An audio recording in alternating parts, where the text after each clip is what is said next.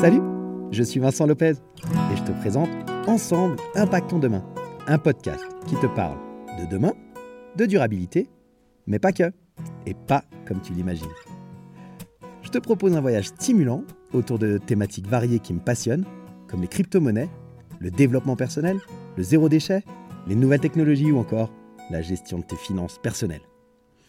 Quel que soit le domaine, je décortique les actions de notre quotidien en les analysant sous le spectre de leur impact sur le monde de demain. Comment tes choix, tes décisions, influencent notre futur, celui de nos enfants et aussi celui de la planète? Quelles sont les solutions pour vivre avec notre temps tout en respectant notre environnement et le vivant de manière générale? Alors bienvenue dans Ensemble, impactons demain.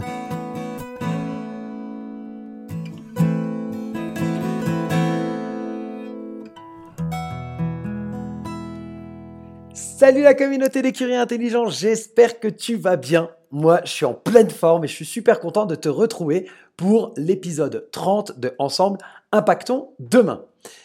Alors aujourd'hui, épisode un peu particulier parce qu'il marque un changement dans le format des épisodes. Euh, je vais tester là pendant les semaines à venir, les mois à venir, je pense jusqu'à en tout cas fin septembre, peut-être même plus, mais en tout cas jusqu'à fin septembre, la période de test. On va tester des épisodes de moins de 10 minutes ou aux alentours des 10 minutes. On va essayer d'aller sur le moins de 10 minutes. On, fera, on appellera ça le MD10 euh, pour ceux qui ont la référence cinématographique. Petit clin d'œil. en tout cas, je remercie Michael qui m'a proposé cette idée de faire des épisodes encore plus courts. J'étais déjà sur des épisodes assez courts jusqu'à présent, sauf exception, un certain où j'avais pu déborder un petit peu. Mais sinon, j'étais déjà sur des épisodes qui duraient, disons, entre 15 et 20 minutes, de manière générale. Là, je vais aller sur des épisodes qui vont tourner autour des 10 minutes. Je vais essayer vraiment de viser le moins de 10 minutes. Euh, de façon à ce que ce soit du snacking, que tu puisses le consommer facilement, rapidement, que ça te prenne pas trop de temps et qu'en fait, bah, dès que tu as un moment de libre, si tu as envie de te consommer l'épisode et le contenu, eh bien tu puisses le faire sans te dire, purée, j'ai besoin d'avoir 20 euh, minutes devant moi, une demi-heure, etc. Donc voilà, aujourd'hui, un épisode, on va essayer de faire moins de 10 minutes. Cet épisode, c'est le premier d'une série sur les énergies. Pourquoi les énergies? Parce que bah, l'énergie, c'est la vie, tout simplement. C'est-à-dire que sans énergie, il n'y a pas de vie. On a de l'énergie partout, euh, dans les transports pour se déplacer, pour euh, vivre chez nous, pour nous chauffer, pour utiliser euh, la lumière, mais également, eh bien, juste à l'intérieur de toi, tu as de l'énergie. Tu as besoin de t'alimenter pour pouvoir dépenser de l'énergie. Les cellules pour évoluer, pour croître, pour se régénérer, pour vivre, pour se créer, tout simplement. La vie vient de l'énergie.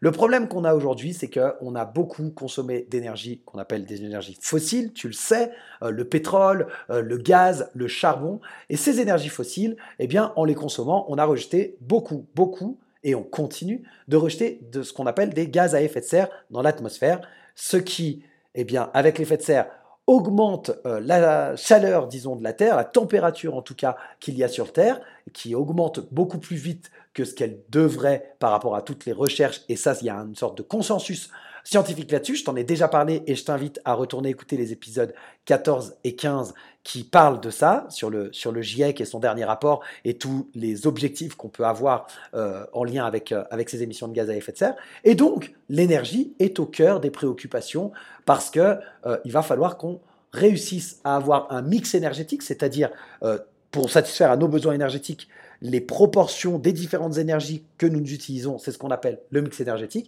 Et eh bien ça, si on prend de manière générale à l'échelle mondiale, aujourd'hui, ce mix énergétique, il est encore dominé à plus de 80% par les énergies fossiles. Donc forcément, il y a besoin euh, de changements pour réduire ces émissions de gaz à effet de serre et c'est ce dont on va parler dans cette série d'épisodes. Pour ce premier épisode, je te propose d'aller regarder ensemble quelles sont les sources potentielles d'énergie du futur et à quels défis eh leur développement va être confronté dans ce premier épisode, on va plutôt euh, plonger dans ce qu'on appelle, et que tu connais déjà un petit peu, les sources d'énergie renouvelables, euh, qui sont des énergies dont tu as déjà entendu parler, j'en suis certain, que peut-être même tu connais bien. Moi, aujourd'hui, je vais te présenter eh ces cinq euh, sources d'énergie renouvelables, de façon à te dire en quoi elles sont sympas pour l'avenir de l'être humain et de son environnement. Avant ça, j'avais envie de te partager c'est lié hein, bien entendu, mais euh, juste te partager une constatation.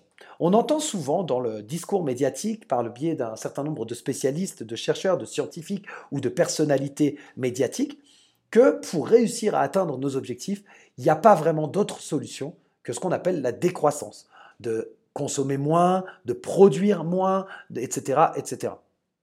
Je ne suis pas du tout un spécialiste de la question. Hein. comme tu le sais, je te partage des informations, des sources et, des choses comme ça. Une chose est sûre, c'est qu'en fait, il y a un pays, qui, est la Norvège, qui depuis 40 ans nous, nous démontre que croissance et écologie, c'est pas impossible.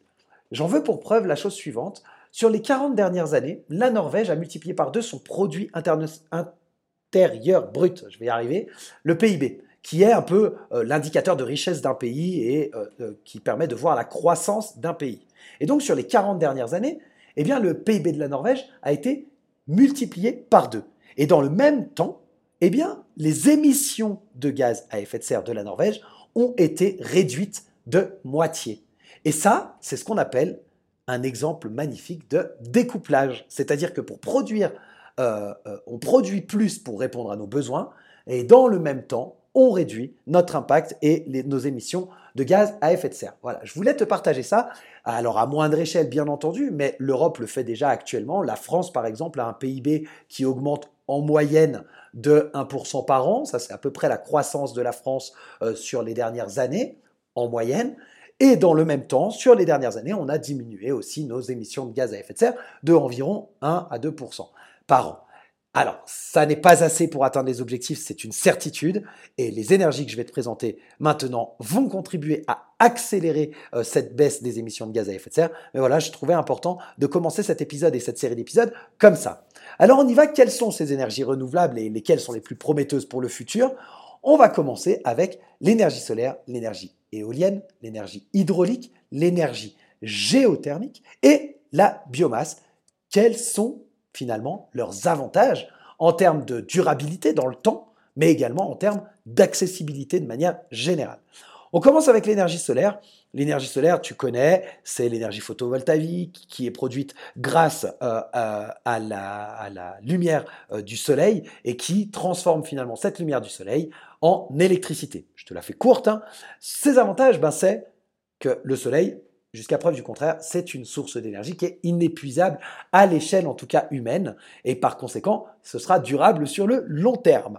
Et en plus de ça, eh bien, le soleil brille partout dans le monde. Donc en termes d'accessibilité, eh bien, tu as un potentiel d'accès à l'énergie, même dans des régions qui sont très éloignées euh, d'une civilisation qui pourrait euh, euh, transférer de l'énergie. Là, tu peux mettre un panneau solaire au milieu du désert et ça peut produire de l'énergie, de l'électricité en l'occurrence. On a ensuite l'énergie éolienne, l'énergie éolienne qui est générée à partir, tu le sais, du mouvement des vents.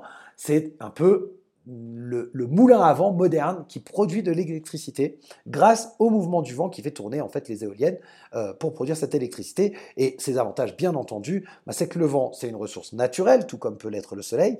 C'est une ressource, contrairement à ce qu'on peut croire, qui est une ressource assez constante. C'est-à-dire que dans les régions où on installe des éoliennes, eh ben, c'est une ressource le, vent est assez présent et assez constant. Et par conséquent, on peut produire cette, énergie-là de manière constante, renouvelable bien entendu. Et donc, euh, par rapport à son impact, on réduit très fortement la production euh, des gaz à effet de serre.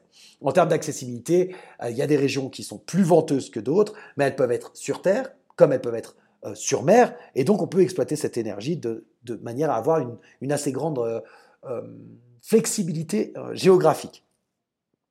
Ensuite, la troisième énergie euh, dont je vais te parler aujourd'hui, je voulais te parler aujourd'hui, c'est l'énergie hydraulique. L'énergie hydraulique, elle est produite en capturant ce qu'on appelle l'énergie cinétique. Donc cinétique, c'est l'énergie du mouvement. Et donc, elle, elle capture l'énergie cinétique de l'eau, qui justement, lorsqu'elle bouge, produit de l'énergie. Et donc ça, en général, ce que tu connais, c'est les barrages. Ces avantages, c'est que, en fait, les cours d'eau, les chutes d'eau, enfin l'eau de manière générale, c'est une ressource naturelle, c'est une ressource qui est permanente, c'est une ressource que l'on a en très grande quantité sur la planète, et donc c'est une énergie qui est continue et qui fonctionne très bien.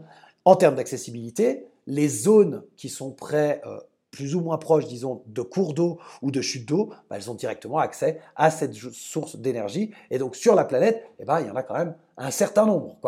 Donc, voilà, l'énergie hydraulique, une source d'énergie renouvelable euh, qui est déjà exploitée. On a également l'énergie géothermique. Alors cette énergie-là, elle provient du centre de la Terre, en gros. Si tu veux, euh, au niveau du noyau, terrestre, avec le magma, avec tout ce qu'il y a là-bas dedans, il y a une certaine chaleur. On va faire des forages dans la Terre pour aller puiser cette énergie euh, au, centre de la Terre. Alors quand je dis au centre, bien sûr, on ne va pas aller creuser jusqu'en bas, mais on sur plusieurs dizaines de mètres, et ça nous permet d'aller récupérer ben, cette énergie euh, produite par la Terre, et on l'utilise ben, pour chauffer des bâtiments ou pour générer de l'électricité. De nouveau, la chaleur terrestre, c'est une ressource qui est inépuisable. Et donc, ça nous donne une énergie qui est constante. Et puis, ben, de manière euh, euh, accessible assez facilement. Alors, il y a des zones qui sont euh, géothermiquement plus actives, comme les régions volcaniques, par exemple. Mais de manière générale, c'est une source d'énergie qu'on retrouve à travers l'entier du globe. Et puis, la dernière dont je voulais te parler, c'est l'énergie de biomasse qui, elle, ben, provient de la combustion de matière organique. Euh, quand on dit matière organique, je te parle des déchets agricoles, je te parle des résidus forestiers, je te parle de ce genre de choses. Les avantages, c'est qu'en fait, ben, ça nous fait une sorte de cercle un peu euh, euh, vertueux comme ça, parce que on utilise nos déchets pour produire de l'énergie. Et ça, c'est la même chose. Les, les, déchets organiques qui sont gérés de manière durable, donc ça c'est cool, ça contribue à la réduction de nos déchets et on produit de l'énergie. Et en termes d'accessibilité, bah, la biomasse c'est disponible dans de nombreuses régions à travers le monde et ça peut contribuer à une production d'énergie qui est beaucoup plus locale. Voilà pour ce premier épisode qui va faire à peu près, tu vois, je suis à 10 minutes d'enregistrement, euh, donc avec l'intro et la conclusion, on sera à 12 minutes. C'était simplement pour te présenter un panorama des énergies renouvelables d'aujourd'hui. Pour la plupart, tu les connais. On va rentrer plus dans le détail dans le prochain épisode pour aller voir les défis techniques auxquels ces, sources d'énergie euh, vont être confrontées. Il y a des défis techniques, il y a des défis économiques et il y a des défis environnementaux qui doivent être pris en compte pour euh, développer un peu plus ces énergies-là. Et dans un deuxième temps, eh bien, je te parlerai des énergies émergentes, des recherches qui sont faites, comme le groupe Engie qui fait pas mal de recherches sur un différents types d'énergie, sur euh, comment faire pour que la mobilité lourde euh, soit impactée, parce que ben, des cargos, des gros avions, l'électricité va pas être la solution à tout. Comment on va faire? Je te parle de tout ça dans les prochains épisodes de Ensemble Impactons demain. Et en attendant, comme d'habitude, n'hésite pas, partage, Abonne-toi si ça n'est pas déjà fait pour ne rien rater. Et moi, je te retrouve la semaine prochaine pour l'épisode 31 de Ensemble, Impactons demain. Bonne semaine à toi. Salut